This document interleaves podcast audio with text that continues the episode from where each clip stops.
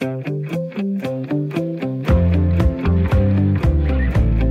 lytter til Dagen i dag med Jørgen Koldbæk.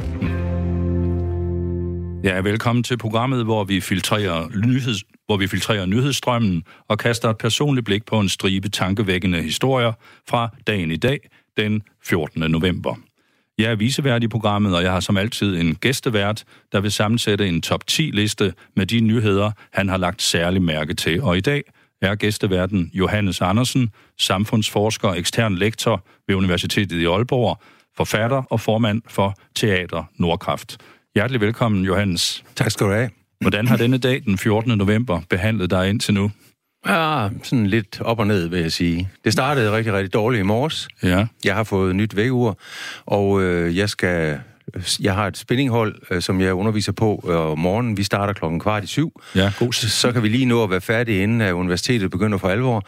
Og øh, det har jeg simpelthen sat uret forkert, så da jeg stod øh, og kiggede ud i luften, så konstaterer jeg bare med det der mærkelige glimt, der kommer ikke. Hold da fast, det er jo nu, de står der. Ja, og du stod der ikke. Nej, og så går man jo i panik. Ja, for en sikkerheds skyld går man i panik. Ja, og den, den, den går der så lige nogle timer med at lægge ned igen. Øh, jeg ringede til nogen på holdet og sagde øh, sådan noget, men de havde jo ikke telefonen frem der. Senere blev jeg så ringet op, og så kunne jeg ligesom få samvittigheden helt øh, klaret af, mm-hmm. fordi jeg sagde, undskyld mange gange, jeg har fået nyt vækord. Ja. Shit. Og den havde de aldrig hørt før, den undskyldning. Det skal jeg slet ikke kunne sige, og vi gik ikke ind i en nærmere diskussion af det, fordi sådan var det bare. Ja, ja.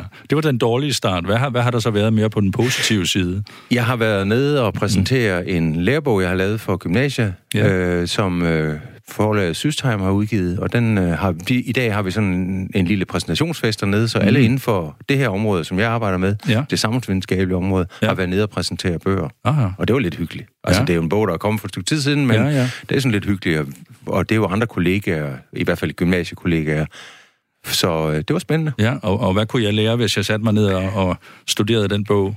At sociologi kan man godt forstå på en helt anden måde, end man traditionelt gør. Fordi i sociologi, der har man jo 1700 teoretikere, man altid skubber i hovedet på folk, sådan et kæmpestort pensum.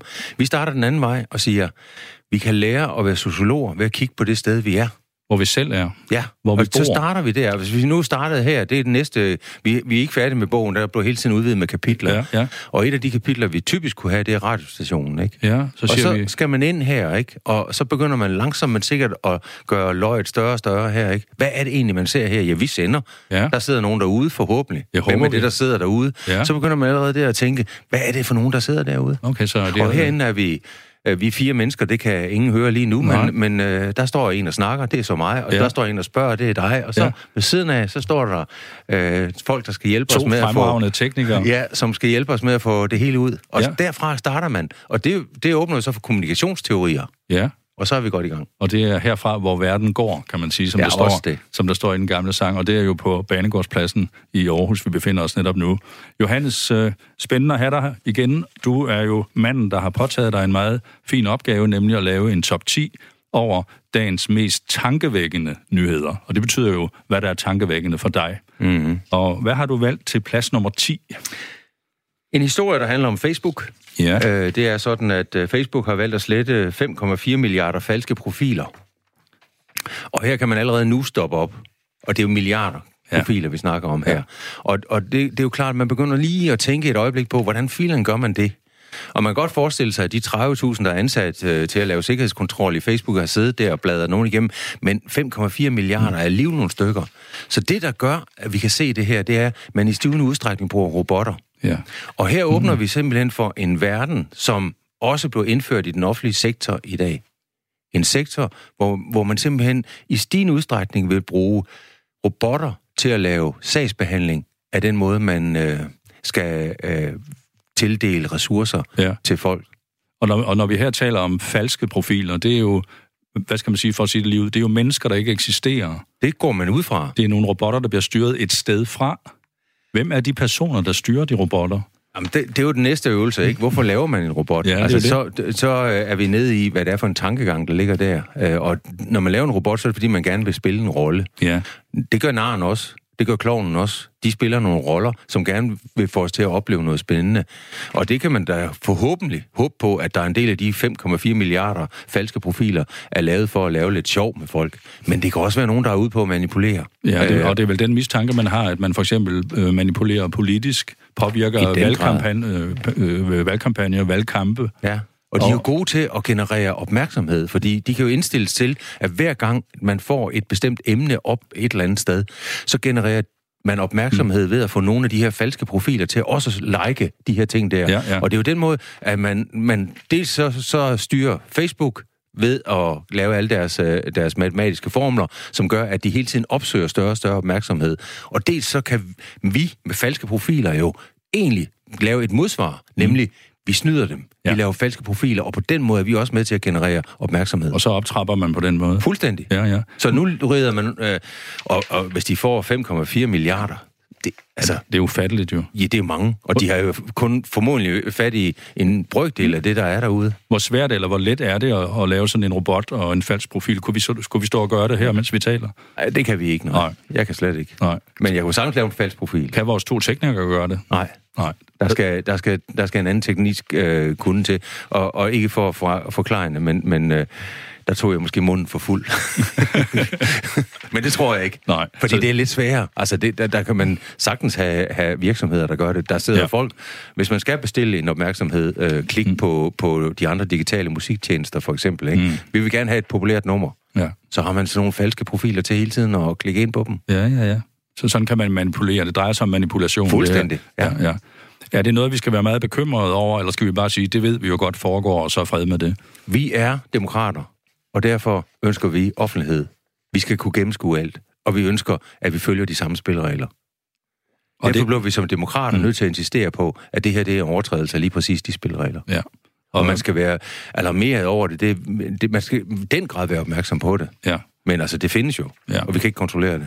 Nu har vi i hvert fald givet et bidrag til opmærksomheden her ved at placere denne nyhed på 10. pladsen på dagens nyhed, nyhedsudbud. Og Johannes, du har jo også allerede nummer 9 på listen klar. Ja, det er, at de danske banker mm. presses af rekordlav rente. Ja. Det er jo ikke nogen nyhed, som er helt store, men øh, det nyhed det er så, at hvis man har rimelig mange penge stående på en bankkonto, så skal man til at betale penge for at have dem stående. Ja. Det er sådan en form for P, P-licens. Det er jo faktisk det, det, er, det, er det modsatte af, hvad der vi lærte i, øh, i skolen i sin tid. Jeg lærte i mit skoleskema, der stod der, øh, i, at 2 og 2 og 4, vi lærte i vort hjem. I Nyborg Spare Kasse bliver 2 og 2 til 5. Et godt slogan. det gør det ikke mere. Nej. nu hedder det, at 2 og 2 er 4, vi lærte i vores hjem. Ja. At 2 og 2 bliver til 3. Sådan er det i Nyborg Sparkasse. ja. Det rimer ikke, men det andet rimer jo heller ikke med vores opfattelse af, Nej. hvad der er ret og rimeligt, for at sige. Og, og, og i virkeligheden, så, så kan vi jo læne os mm. tilbage og sige, det er godt nok mærkeligt. Ja. Det inviterer til, at man placerer sine penge øh, ret spekulativt på en måde, øh, fordi man skal ikke have dem stående i en pengeinstitut. Det er et dumt sted. Ja. Øh, og det, den der spekulation, den får jo så sat noget i gang, som, hvor man jo egentlig går efter det, der er højst værdi som ja. regel. Ja. Og så begynder vi simpelthen at pumpe den højeste værdi endnu højere op. Og så er det, at vi får endnu en boble, ja. en værdiboble, mm. hvor den måde, vi hele tiden kommer til at pumpe det op, at det er et tomt hul. Ja. Der er ikke substans i den værditilvækst, der er. Og det er jo det, der faktisk bliver grundlæggende inviteret til, når man har sådan mm. et system her. Jeg synes, det er fedt, at man investerer, det er slet mm. ikke det. Men når man, når man gør det af den her grund her, for at undgå mm. at komme til at betale, så, så, så giver det en lidt usundhed, fordi så, så kigger man med det samme hen, hvad er fedt lige nu? Ja. Det er den af den aktie, ja. den køber jeg nogle flere af, ja. og så dør den. Ja, og så falder aktien, ja. og så er du blevet snydt. Ja.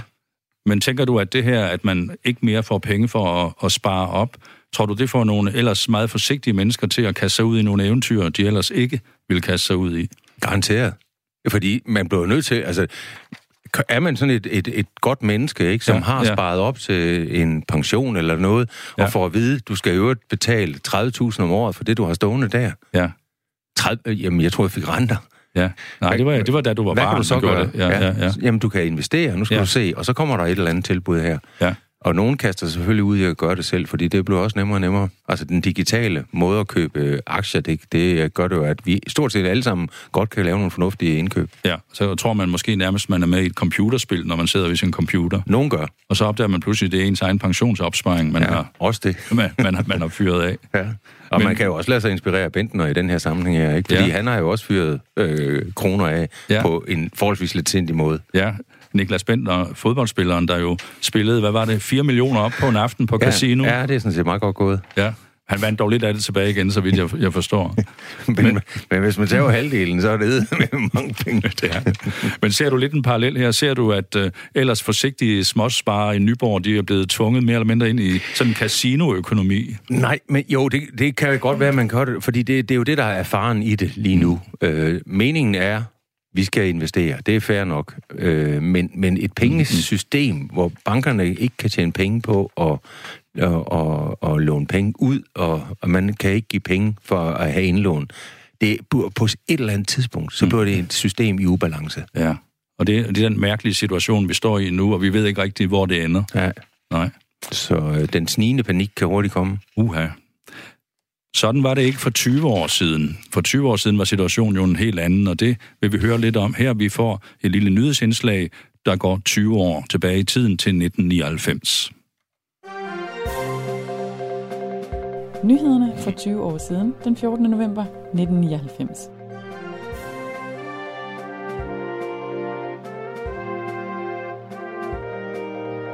I et halvt århundrede har det været bevaret som en hemmelighed, at en våbenfabrikant, hvor AP Møller ejede cirka en tredjedel af aktierne, modtog en kendelse for værnemageri i retsopgøret efter besættelsen. På den baggrund vil ledende historikere have undersøgt dansk industris rolle under 2. verdenskrig. En gruppe elever på Tingagerskolen i Ringe er blevet straffet for at have hentet pornobilleder ned fra internettet via skolens computere og placeret dem i andre elevers mapper. Det skriver Fyns Amtsavis. Og så vækker en forskningssag på Aarhus Universitet opsigt på grund af et uklart samarbejde mellem en tykkegummifabrikant og forskere på universitetet. Forskningsminister Birte Weiss vil have udarbejdet klare retningslinjer for, hvordan der laves netop samarbejde mellem forskere og erhvervsliv i fremtiden. På trods af vedholdende rygter om det modsatte, vil der altså være nok champagne til alle ved årtusindskiftet. Der er endda udsigt til, at champagnen vil blive solgt på tilbud, og dermed er den såkaldte champagnealarm hermed afblæst. Du har lyttet til nyhederne for 20 år siden, den 14. november 1999.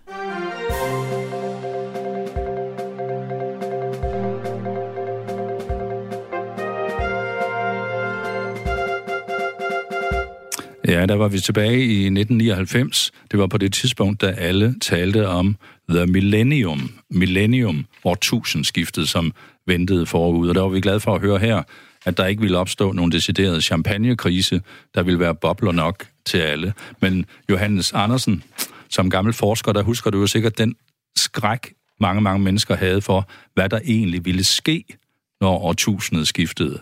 For eksempel i hele det digitale område, som jo var ret jomfrueligt dengang. Mm, ja, og øh, jeg tror, der de fleste af os kiggede en ekstra gang, især den dag, næste dag, og skyndte sig at få tændt for computeren. Ja. Og det, det er jo egentlig fantastisk, at man øh, på den måde der kan gøre et, et årstal til en så fundamental en ting. Ja. Altså at... Øh, og vi hissede os op alle sammen jo, øh, og drak ekstra meget champagne og fyrede ekstra meget fyrværkeri af, og, og vi øh, tjekkede også ekstra meget vores computer, og lod den måske stå nytåret over, Ja, ja, ja, så ja, det ja. gik fra det ene år til Ja, det ja, ja. næste, for at være helt sikre, ikke? Ja.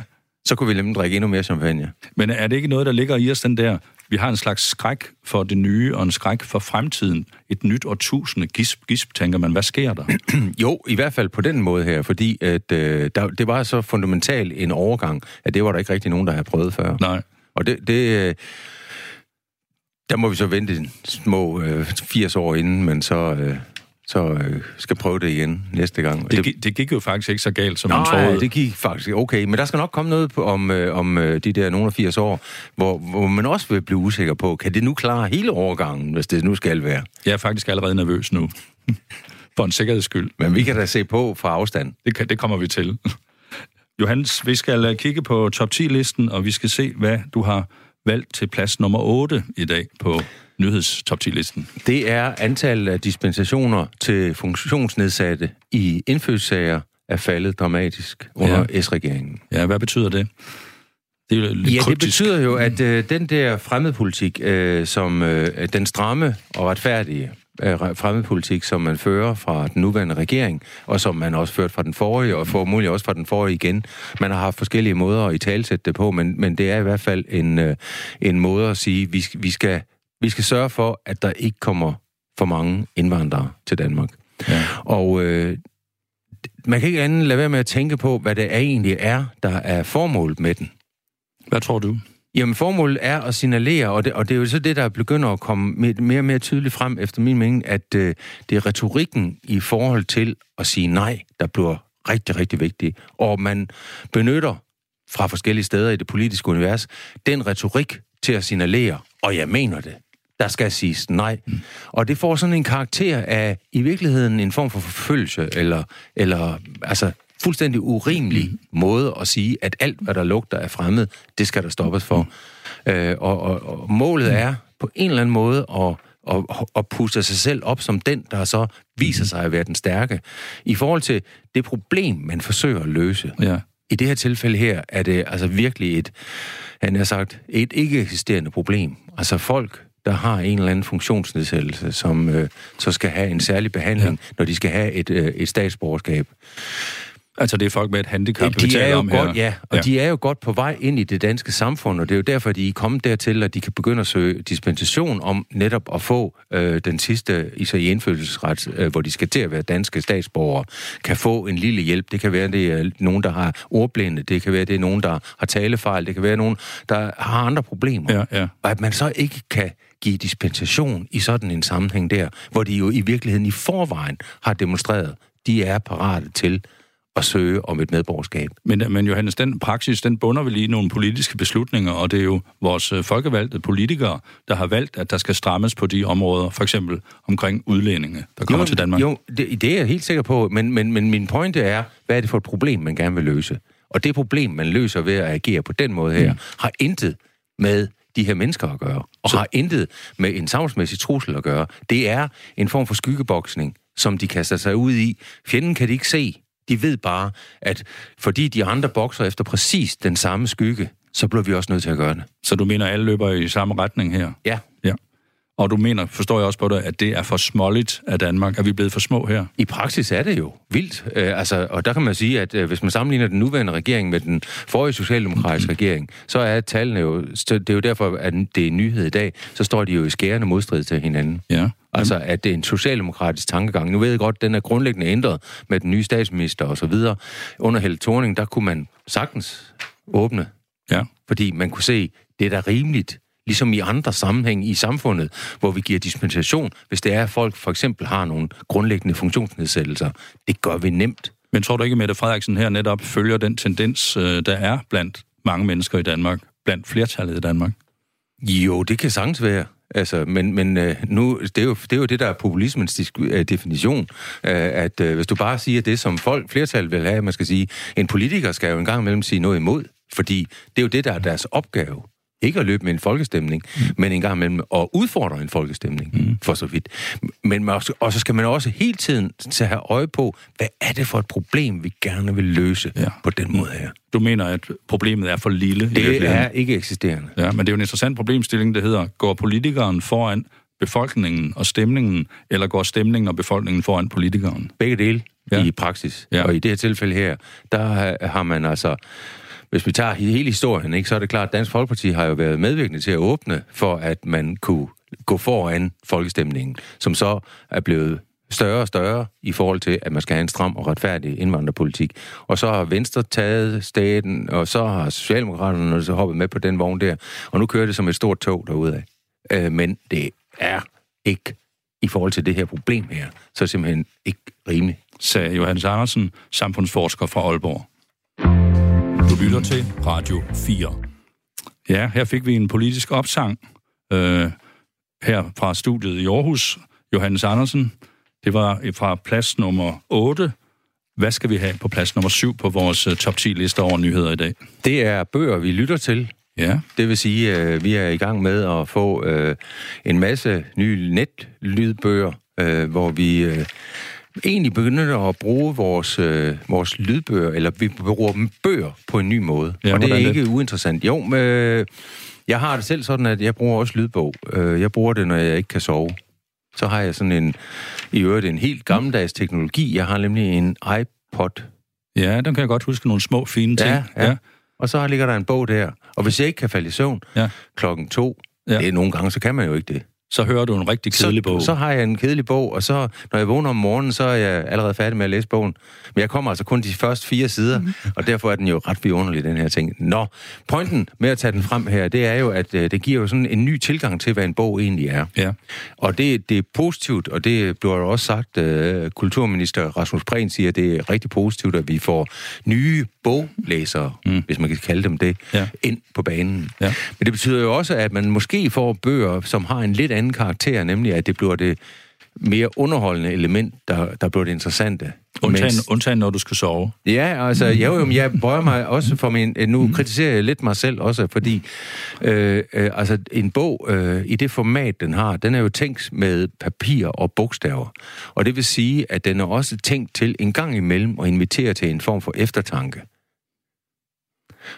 Den dør jo Ja. i det øjeblik, at vi har en lydbog, fordi den er jo hele tiden... Den øh, fortsætter jo. Den fortsætter jo. Så skal Ja. jeg selvfølgelig stoppe den, og det kan man sagtens gøre, men når man ligger og sover, eller når man, når man har den på digital bestilling på biblioteket, eller hvad man nu har gjort, Mhm. mm-hmm. så kører den jo. Og, og, og så det vil være ret besværligt, og det er jo ikke den samme måde at ligesom at kunne lade øjet gå tilbage på den. Nej, det det er ikke to- fordi, jeg vil styrte det. Altså, det er ikke sådan en teknologi, øh, øh, hvad hedder det, kritik, jeg er ude på her, fordi jeg synes, det er altid, at vi har fået lydbøgerne. Mm. Men det er bare, at formatet bøger, det må man ikke glemme, at det har en lidt anden karakter. Nå. Jeg, jeg er jo en af dem, der elsker papiret. Jeg læser jo avis på papir, og jeg elsker at bladre i en bog og brække den ryggen lidt op og vende den lidt om, og, og man mærker den der gode fornemmelse af, at ah, man er ved at læse en god bog. Ja. Men tror du, nu udover at jeg i øvrigt er en gammel dinosaur, tror du, jeg vil blive en af de aller sidste dinosaurer? Holder folk simpelthen op med det der? Med at bladre i papiret? Nej, det gør man nok ikke. Altså, bogen har også en lang række forsker- fordele med, med selve det der, med, Ja. at man har på på papir. Men avisen, der er du nok ved at, øh, det er formodentlig også ved at være nogle af de sidste dinosaurer. Altså, ja. fordi, hvad skal man efterhånden med en papiravis? Meget, synes jeg. Nå, ja. Jamen, øh, man kan godt øh, bladre i den, og den, men, men man hygger sig med avisen, ikke? Ja, nemlig. og man hygger sig med fjernsynet. Ja. Og det er måske i virkeligheden det, øh, at der sker med vores medier, ikke? Altså, Ja. at vi ændrer vores adfærd.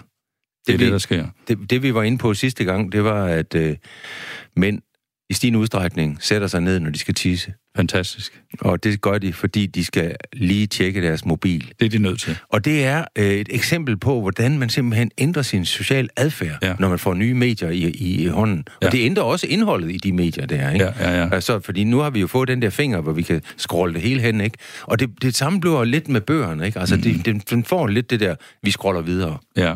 hurtigt.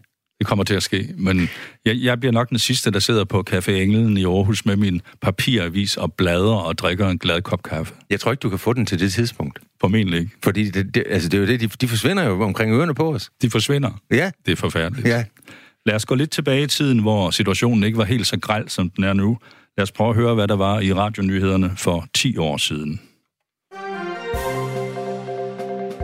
Nyhederne for 10 år siden, den 14. november 2009.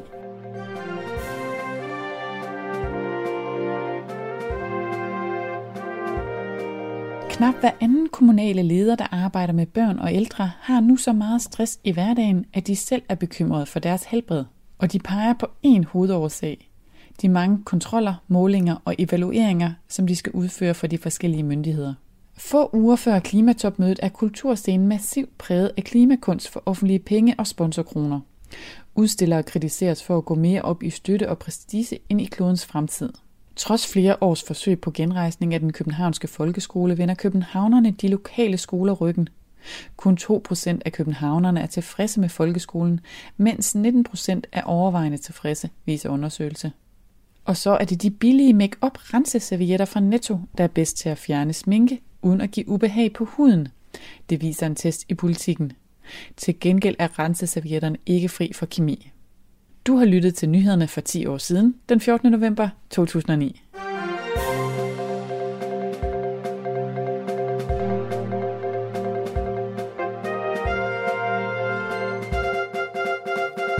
Ja, Johannes Andersen, samfundsforsker fra Aalborg. Her hørte vi jo faktisk, at allerede for 10 år siden, der var der stress på grund af alle disse evalueringer, som de offentlige ansatte de skal udføre. Og det skal de jo, som man forstår, stadigvæk i dag. Har vi virkelig accepteret det i 10 år nu?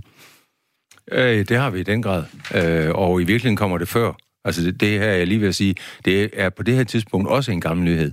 Det, der sker, det er jo, og det, det er tankevækkende, når vi vender i virkeligheden tilbage til det, fordi jeg har også en nyhed, øh, som senere også tager fat på den problemstilling her.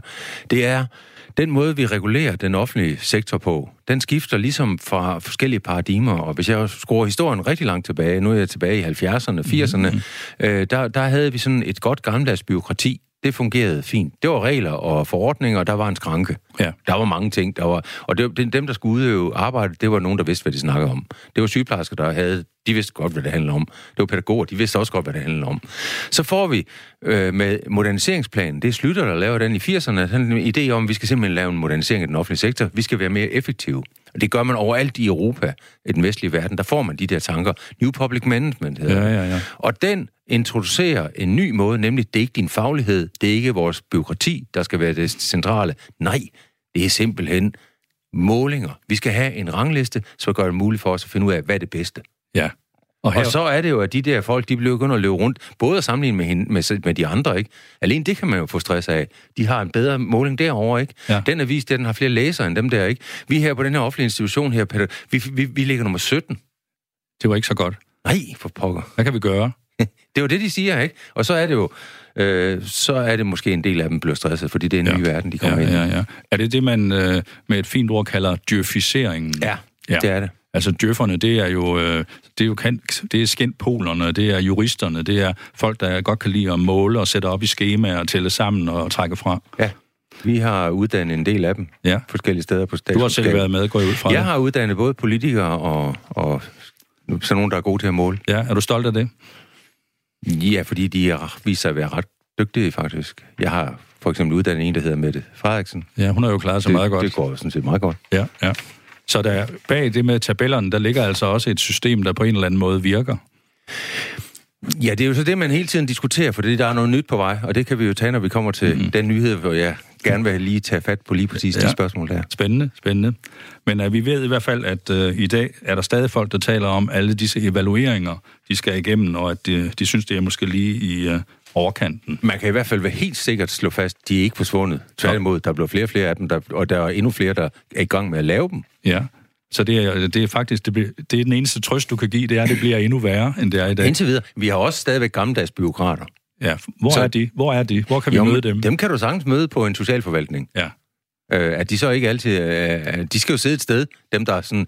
Fordi vi har jo sager, som man ikke som almindelig socialrådgiver nødvendigvis lige kan klare. Ja. Og så må man ind til den, til den gamle, ham med loven. Ham, der ved virkelig, hvordan man skal fortolke loven. På en måde er det en trøst at vide, at han sidder inde bagved.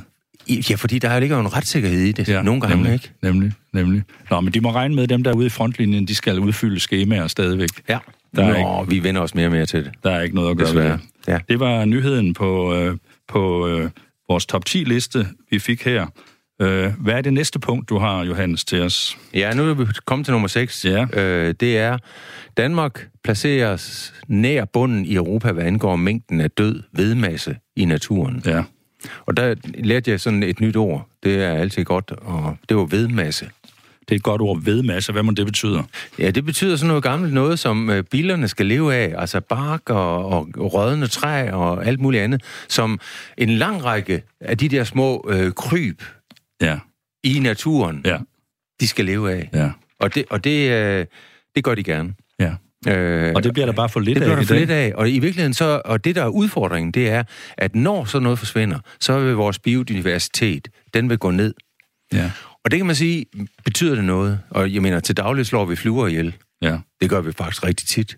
Øh, især om sommeren Det gør og vi. alle mulige andre Vi insekter. har som- en fluesmækker Ja, til vi det. har fluesmækker og alt muligt. Mm. Men hvis de forsvandt, Ja. så vil vi faktisk være på den.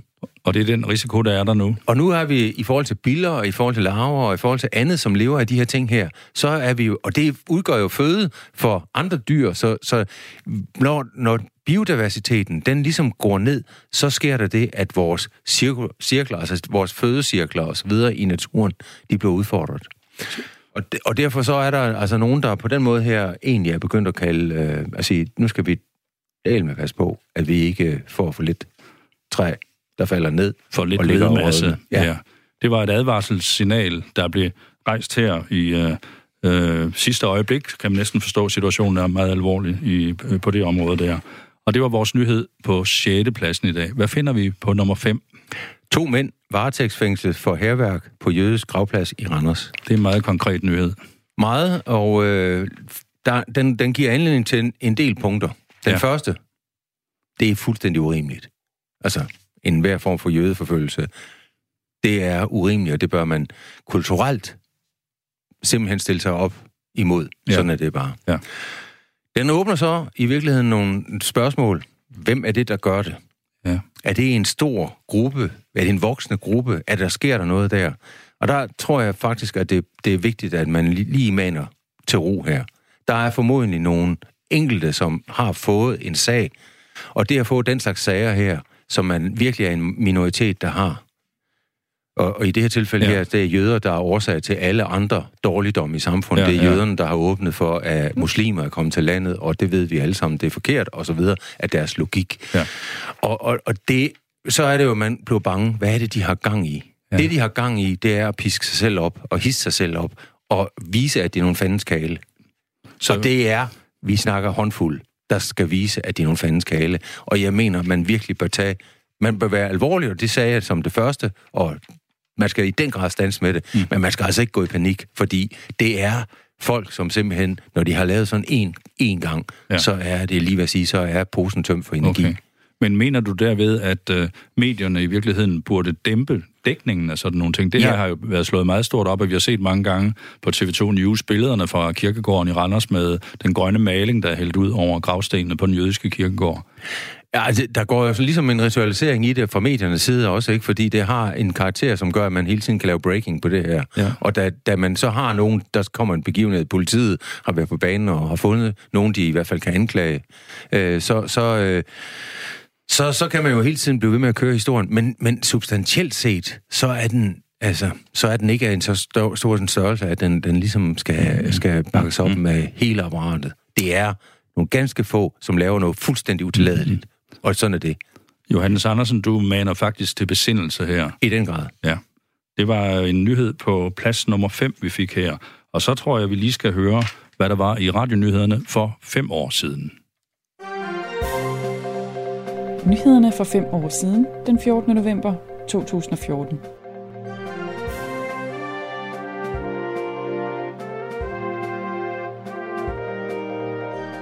Ud for Kiminova ved Tøberon ligger 110 tons skift i depot lige ud til Vesterhavet. Salget af fabrikken Kiminova har aktualiseret debatten om giften, og Venstrefløjen forsøgte forgæves at finde penge til oprydning under finanslovsforhandlingerne. Miljøministeren besøger stedet i dag. Klagestorm mod skat vil koste milliarder selv med et nyt system for ejendomsvurderinger. Et internt regeringsnotat viser, at det vil koste 15,6 milliarder kroner over 10 år for at behandle de mange klager. Og Ukraines fungerende ambassadør i Danmark undrer sig over, hvorfor Vesten ikke hjælper Ukraine med våben i kampen mod Rusland. Rusland er en større trussel end islamisk stat, udtaler han.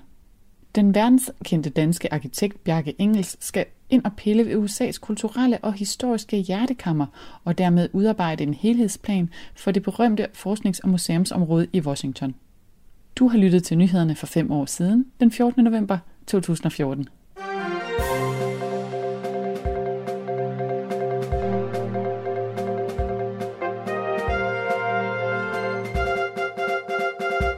Og her i disse gamle nyheder, der fik vi ordet Keminova nævnt. Keminova, fabrikken ude på vestkysten med de forfærdelige forureninger. Det er som om, den har fulgt os hele vores tid, Johannes, den her Ja, den historie. nok, ja. Den går Og- langt tilbage. Og den bliver ved. Ja, Fordi det er, altså, hvis man kommer ud og graver lidt i det derude, det er jo vildt.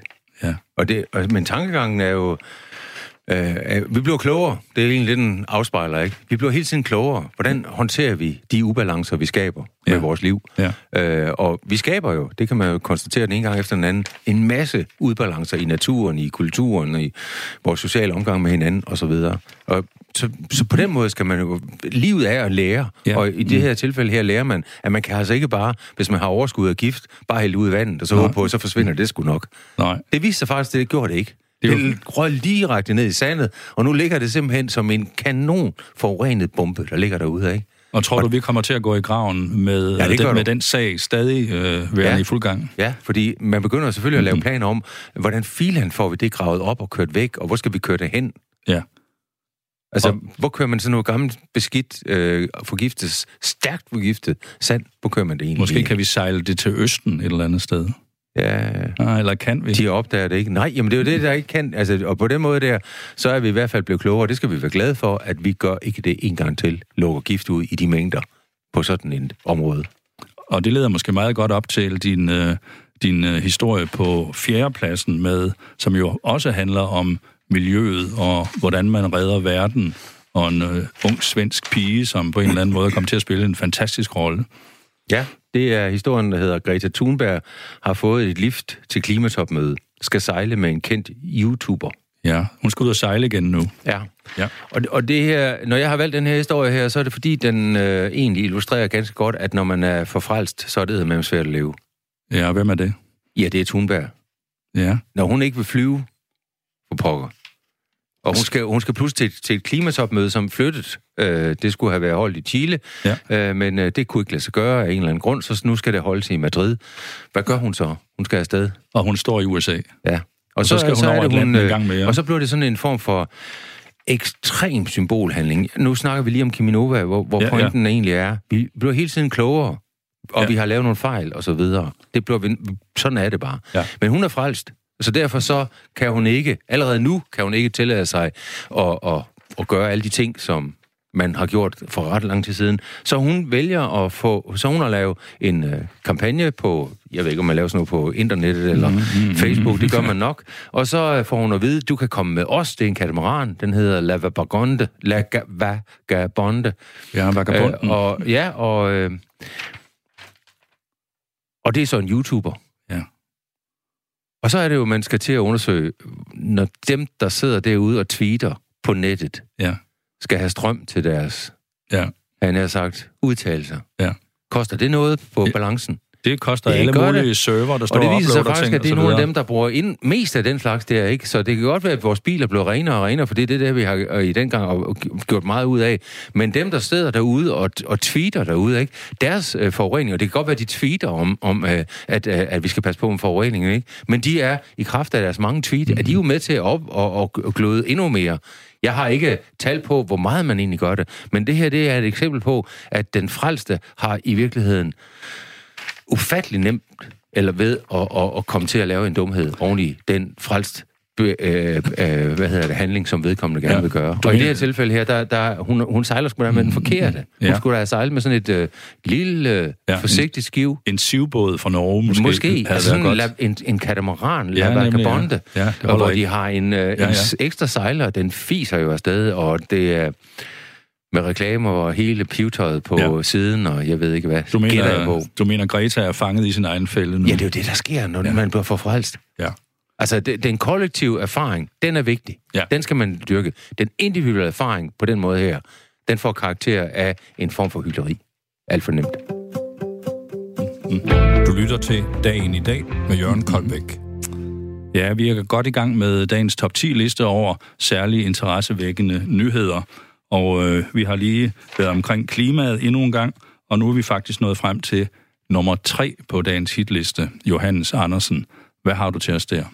Færøerne lukker for turister en weekend i april 2020. Det må du ikke sige. Jo, og det synes jeg er ret fedt. Hvorfor gør de dog det? Det gør de, fordi de vil give ikke have dem. Altså, det er jo, og det er vildt, ikke? Altså, der kommer, sidste år var der 110.000 mennesker, der besøgte Færøerne. Der bor 51.000 mennesker. Det er godt Det nok vil mange sige- gæster det- at have. Det vil sige, hvis vi skulle have et tilsvarende her, så skulle vi have 12 millioner mennesker, der lige kom her. Sådan, og det håber jeg ikke, vi får. Uha. Det kan godt være, vi har det. Det, det skal jeg ikke kunne sige, hvor Næppe, stor vores næppe. turiststrøm er. Næppe. Men, men det er jo ret mange mennesker, ikke? Øh, Og øh, det, der sker, og især sådan et samfund som det færøske, øh, altså, det er logisk og naturligt, og vil være en rigtig god idé at lægge restriktioner på turismen. Det vil det være, fordi Ja. øh, kirkerne kan ikke rumme det, så mange mennesker, der kører rundt i busser deroppe. Ikke? Nej, altså, nej, nej. Og, det, og det, bjergene og naturen og kirkerne er jo det, der er virkelig er vigtigt at se på deroppe. Og tunnelerne. Du må ikke glemme, tunnelerne er også men vigtige. Dem ser vi samtidig, når vi kører til den næste kirke. Der er rigtig mange af dem på Ja, færøerne. det er der. Ja. Men jeg synes, det, det her det er sådan en lille modig historie. Øh, og så, øh, så ligger der det i det, at man kan godt melde, man kan godt komme derop, hvis man vil være med til at, at rydde lidt op efter de mange turister, som Ja. har været med til at træde ting og skidt ned i jorden deroppe.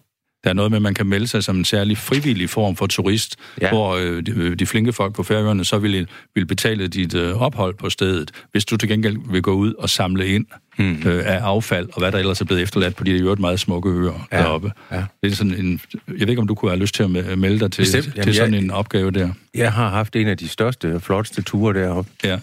sammen med mine forældre. Men hvad er egentlig er perspektivet bag det her? Er det, at... Øh, Det er simpelthen, at man, man bliver nødt til at lægge øh, restriktioner på turismen Ja. på de centrale og ja. alt for overrendte steder. ja, Øh, og, og jamen, så må man jo ligesom stille sig op i en kø, øh, hvis man kan sige det på den måde der, og så øh, vente til det bliver ens tur. ja, Det gør man jo nogle steder, trods ja. alt. Altså, vi kan ikke alle sammen sidde på første række i teateret. nej. Vi bliver nødt til en gang imellem simpelthen at tage til tak med, at man kommer op på balkongen. Men det er vel også et spørgsmål om at sige, hvis det skal være interessant at være turist på Færøerne, så skal man jo, om man så må sige, kunne se Færøerne. Præcis, Ja. ja. Og det, det- man, man, det kan man jo dårligt, hvis det er japanske turister, der går rundt på lange rækker øh, og, Ja, og det de- og, og spærrer for udsynet. Selv, og de er jo helt vilde. De, altså, den, den kultur, turismekulturen øh, for nogen, det er, jeg skal have et bælte Ja, af de vigtige steder. ja, Andre, de bruger dog trods alt en lille smule tid på at stå og kigge på det. ja. Og andre, de sætter sig ind i det. Det Ja. er sådan set også okay. Ja. Og jeg kan ikke... øh, Det er jo forskellige former for turisme, vi har. Ja. og jeg, det, man skal passe på at sige, at den ene er mere Ja, ja. værdifuld end den anden. Men jeg- men, jeg- jeg men, fornem- men der er for mange, og derfor så kan man ikke se substansen. Jeg fornemmer, at du sådan set synes, det er en meget god idé, de har fået på Færøerne ved lige at trække vejret. I den grad. Ja. Vi siger tillykke til færingerne med denne meget modige beslutning. Og så lad os lige høre, hvad vi egentlig talte om for et år siden. Her kommer nyhederne fra 2018. Nyhederne for et år siden, den 14. november 2018.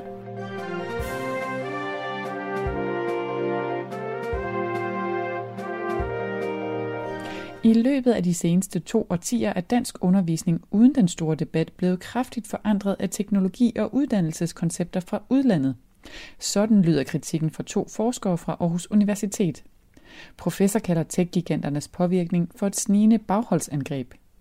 Og mindre gluten kan måske give en sundere tarm. Seks års forskning viser, at kost med mindre hvede, ro og byg, men med masser af fibre, kan ændre sammensætningen af bakterier i tarmen, gøre maven mindre oppustet og endda medføre et lille vægttab. Den britiske premierminister Theresa May var onsdag ude på en svær mission. Hun skulle overbevise sin regering om at godkende et udkast til Brexit-planen.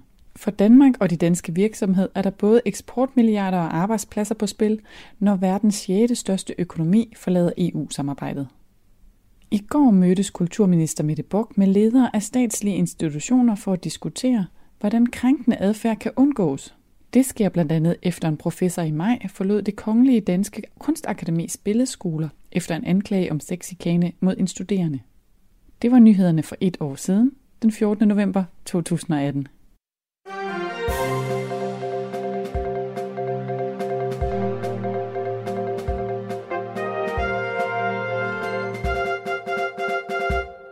her mødte vi Mette Bock, den tidligere kulturminister i Danmark, og en problemstilling, der handler om krænkende adfærd. Hvad siger det dig, Johannes Andersen?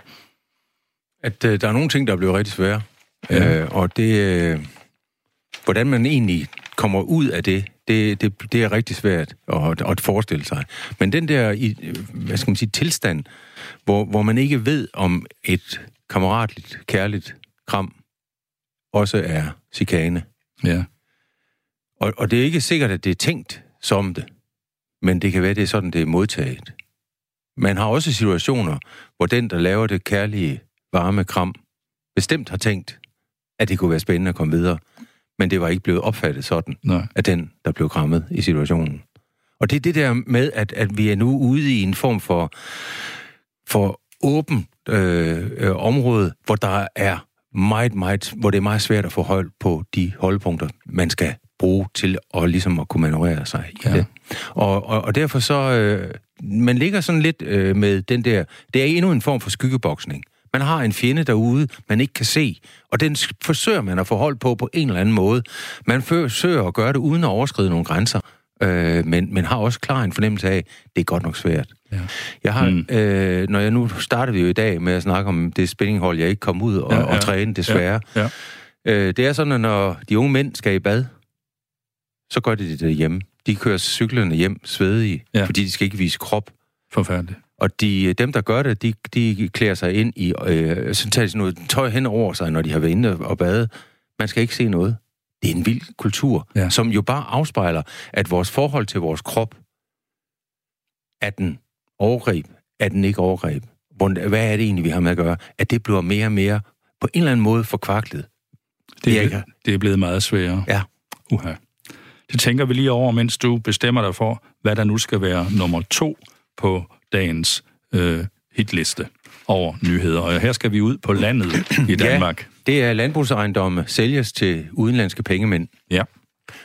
Og øh, når jeg har taget det med, så er det ikke bare fordi, at jeg selv er vokset op på en bondegård øh, med, med køer og med grise og med katte og, og på et tidspunkt også med heste. Så fik vi en Ferguson. Det er ikke bare derfor. En grå Ferguson. En, nej, den var rød. Ja, det var en massiv Ferguson. Vi var, vi var mm. på den røde, ja. Ja. Øh, det er ikke bare derfor, men øh, lidt. Og det er, at øh, nu skal, nu, det der med, at udenlænderne kan købe det, det er der en masse logik i. Ja. Altså, de kan jo også købe øh, virksomheder i Danmark, Ja. ja. i al almindelighed, tyggegummifabrikker, eller hvad de nu vil have. Ja. Øh, og det gør de jo. Ja. Det er jo, der er altså, på den måde der, så er der rigtig meget, som også er på udenlandske hænder. Det er der masser af logik i. Men øh, det der med, at nu landbrugene har fået en så stor størrelse, dem der fungerer optimalt, at det får i hvert fald en almindelig dansker, sådan ene mand, at spare penge sammen til, at vedkommende kan købe en bondegård, Ja. ja. som er bare en lille smule effektiv nok. Det bliver der altså længere og længere imellem. Det kan næsten ikke lade sig gøre. Nej, og, og det, det her bliver sådan på et symbol på, at øh, det vi forstår ved Danmark som et landbrugsland, det er langsomt men sikkert, i hvert fald bliver undergravet substantielt. Mm. Altså- Af betydningen af landbruget, af social betydning af landbruget, den økonomiske betydning af landbruget, øh, den kulturelle betydning af landbruget. Alle de dele her bliver langsomt men sikkert undergravet, samtidig med, at landbruget ikke længere er dansk. Og det vil sige, at, at vi får alle dem, der har forestillinger om, hvad er Danmark, lukker øjnene og tænker, ja, det er en hvid Ja. kirke ude på landet, det er det godt nok. Og så kører landmanden ved siden af Ja, ja, på ja, sin ja, traktor, ja, ja. Og, og så er, er der måger, og han er glad, Ja. ja. øh, og, og det kører der ud af med sådan noget der, ikke? Det er kanonmaskiner, og det er øh, Industri, programmeret det er jo industri. industriel, Ja, ja. vi har med at gøre her, ja. Og, og, det, og det, det vil sige, at når vi nu får den her situation her, hvor, hvor det er polske eller tyske, der har det, og det er polske landmænd, der går der, meget høj grad hollænder. Ja, også det. Ja. Ja. ja. Det er jo i den grad en grundlæggende udfordring til vores selvforståelse. ja. Men hvor er Morten Kork nu, da vi har brug for ham? Ja, han, øh, han er... Der er ingen, der ved, hvem han er. Nej, men øh, det ved vi to. Jo, vi kan godt huske, Ja. at der var noget... Vi har ikke læst ham. Nej, nej, men, men, øh, men, men forestillingerne om, hvad landbruget egentlig var, Ja. altså det, det er jo rigtigt. Altså, vi skal ikke så mange... Altså, vi, hvis vi er nået tilbage ved 50'erne, så var halvdelen af menneskerne beskæftiget ved landbrug. Ja, ja. På en eller anden måde. Ja, og det var jo det landbrug, du skildrede før Det var med, det der med med kultur. hunde og katte og Ja, kalver ja, og ja. heste og det hele. Ja. Og øh, alt det er forsvundet i vores levetid. Man har set dyr, dyr død, Ja, lige for næsen, at man har også set dem korpulere. ja, Man har set det hele. ja. Der var ingen hemmeligheder mere. Al den virkelighed så man dengang. Ja, I dag står man ved et supermarked i neonlys og kigger på nogle plastikpakker. ja og, og, og det hakkede kød er revet. Ja, det var forfærdeligt. Med sådan en rive. Jeg ved ikke, hvad det er for en rive, de har. Og hvorfor skal det rives? Johannes Andersen, samfundsforsker i Danmark. Hvad ser du her? Du ser der kun forfald, gør du ikke? I hvert fald er en kultur. Ja. Altså, landbruget skal nok overleve på en eller anden måde, som den store industri, den er blevet. Ikke? Men, men det, jeg prøver at sige, det er, alle, der gør sig alle disse romantiske forestillinger om, hvad det egentlig er at sige at være dansk og alt muligt andet, ikke? de skal i hvert fald lige huske at revidere det billede, de forsøger at tegne. Ja, og det er nok for sent at gøre noget ved det. Er det, er det ikke den realistiske Jo, øh, det, det, er, til det kører. Landbruget ja. kører. Ja. Og der er jo nogen, der har påstået, så jeg en kronik forleden der i politikken, vi kan undvære landbruget. Jamen, kan vi det? Ja, det påstod vedkommende. Ja. Der er jeg, jeg er uenig. Jeg synes, vi skal have en grå Ferguson-traktor, der kører ude på markerne. Men det, det er allerede på museet, du skal se den. Ja, ja jeg kæmper videre. Måske, måske kan det lade sig gøre. Men der er ingen tvivl om, at den ændring er sket. Og det, der også er sket, det er, at vi er kommet højt, højt op på vores top 10-liste nu. Vi er faktisk så højt oppe, at vi er klar til at høre, hvad har du som dagens mest tankevækkende historie? Ja, det er jo så, om den nu er så tankevækkende en dag, fordi ja. jeg synes faktisk, at det er en gentagelse. Det er kommunale besparelser. Ældre får kun et bad om ugen af den ene nyhed, og den bliver så koblet sammen med en anden. Ja. Store besparelser på vej i Esbjerg. Ingen mælk, ingen blokfløjter, øh, og der er længere mellem tandplejen. Ja. Og, og når jeg har taget det med, så er det fordi, at der jo er en voksende oplevelse af, at det universelle velfærdsprincip langsomt men sikkert bliver undergravet. Det lyder ikke godt. Nej, det gør det ikke. Øh, og, og det, der er i tanken, det er, at vi har jo været verdensmestre i tillid, social tillid til hinanden. Ja. Og det har vi været, fordi alle har vidst, jeg skal selvfølgelig bidrage til fællesskabet, så godt jeg nu kan. Og jeg bidrager med at betale den skat, jeg skal, og det, det der er regnet ud, det gør jeg. Øh, det betyder også, at jeg, hvis jeg kommer ud for nogle problemer, så bliver jeg hjulpet på præcis samme måde, som andre bliver hjulpet. Ja. Det vil sige, at jeg behøver ikke gå rundt og kigge mig omkring og tænke, der er nogen, der snyder. Nej. Der er nogen, der, der er korrupte derinde, som de betaler, så de får en bedre service derinde. Det har vi ikke i Danmark. Det er jo tilliden, vi taler om. Det er tillid. Det er ja. simpelthen en grundlæggende tillid, vi har opbygget. Ja, ja. I kraft af, at vi har opbygget en velfærdsstat, der var i stand til at løse de problemer og udfordringer, der ja. var. Ja. Og hvad sker der så Det, nu? der sker, når vi begynder at lave de der kommunale besparelser, det er, at vi laver mere og mere, ikke en, vi undergraver det, sådan det bliver en personlig velfærdsstat, hvis vi kan sige det på den måde der. Altså, at vi mere og mere justerer. I det her tilfælde her, Ja, du kan altså ikke få øh, bad to gange. Det Nej. kan du altså ikke. Nej, hvor tit skal du egentlig have bad? Ja, nu må, ja. Vi, nu må du tænke dig om. Du ja, har kun ja. et bad, og så ja, videre, ja. i, i vores kommune. Ja. I kommunen ved siden af har de to. Om ugen? Ja, Ja. Og et sted har de to hver anden, og et eller andet den stil der. Det vil sige, man begynder ligesom at individualisere tingene mere og mere, og i Esbjerg, hvor man ikke får mælk og ingen blokfløjter, og, ikke, mm-hmm. og det er der nok nogen, der er glade for, men det er en detalje, men, og så længere mellem tandplejen. Også der begynder man at sådan, ligesom at tænke, du har ikke universel ret til tingene. Nej, vi må se, hvad har du brug for, ja. og så vurderer vi. Ja. Og så er det, vi er i gang med det, som vi snakkede om tidligere, nemlig, der kommer et administrativt princip ind her. Vi kalder det nogle gange, når vi underviser, New Public Governance. Okay. Og det betyder, at vi involverer mere og mere borgerne og deres ansvarlighed ja. til løsning af opgaverne. Ja. Vi kalder det nogle gange, så kalder vi det samskabelse, nogle gange kalder vi det, du skal selv være ansvarlig for løsning af dine egne problemer. Men er det ikke og meget det gør positivt? du sammen med os. Jo, jo, det er rigtig positivt. Så skal du bare vide, hvad konsekvensen er. Konsekvensen det er, at vi undergraver det universelle princip, og det betyder også, at så får vi den konsekvens, mm. at så begynder vi at blive mere og mere mistænkelige. Ja. Vi får større og større mistillid til dem, der skal give os den service, vi skal have, til dem, der har besluttet det. Ja. Hvad er det for nogle ressourcer, vi har? Til de kommunalpolitikere i henholdsvis i det her tilfælde her Esbjerg og, øh, og i Gribskov. Ja, ja. Øh, det er jo det, der sker. Og det vil sige, at vi er, når vi laver den der logik der, hvor vi skal åbne for flere og flere forhandlinger, fordi det er, når man inviterer til, vi ser lige på det, hvad har du brug for, ikke? Mm. Vi forhandler. Ja. Og inden for ældreområdet er der slet ingen tvivl om, at vi bruger rigtig meget energi på at holde de ældre på afstande af alt for meget serviceydelser.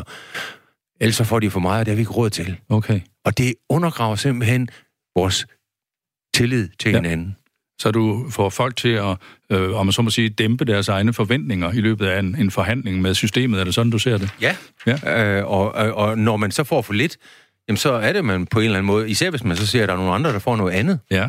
Altså, så er det, at man i den grad bliver hisset op ja. og, og, og bliver utilfreds. Så du ser ikke det her bare som et øh, personligt problem for den person, der kun får et bad om ugen? Du ser, at der er mere på spillen som så? Det, jamen for mig er det, altså når jeg har taget sagen med, så er det fordi, mm. den mm. grundlæggende udfordrer vores tillid til hinanden. Altså, Men, at det så samtidig er et problem, det, det er jeg helt med på, det må vi så diskutere, og det er så et politisk problem. Vil vi betale lidt mere skat for at kunne gøre det, at når vi bliver flere ældre, så bliver vi også nødt til at gøre kassen en lille smule større, og det er vi fælles om.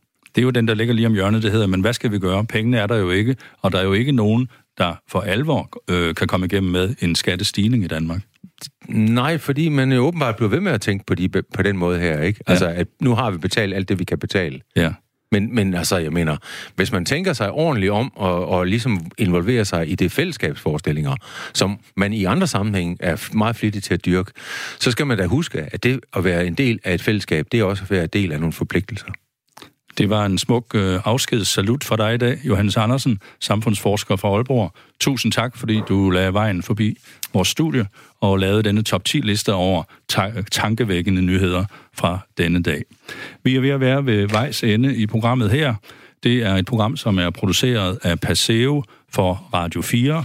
Mit navn er Jørgen Koldbæk, og jeg kan sige, at vi er tilbage igen på mandag 17.05, nøjagtigt som i dag. Mandag, tirsdag, onsdag og torsdag i næste uge kan man høre dagen i dag her på Radio 4. Og om et øjeblik er vi klar til nyhederne. Tak for i dag.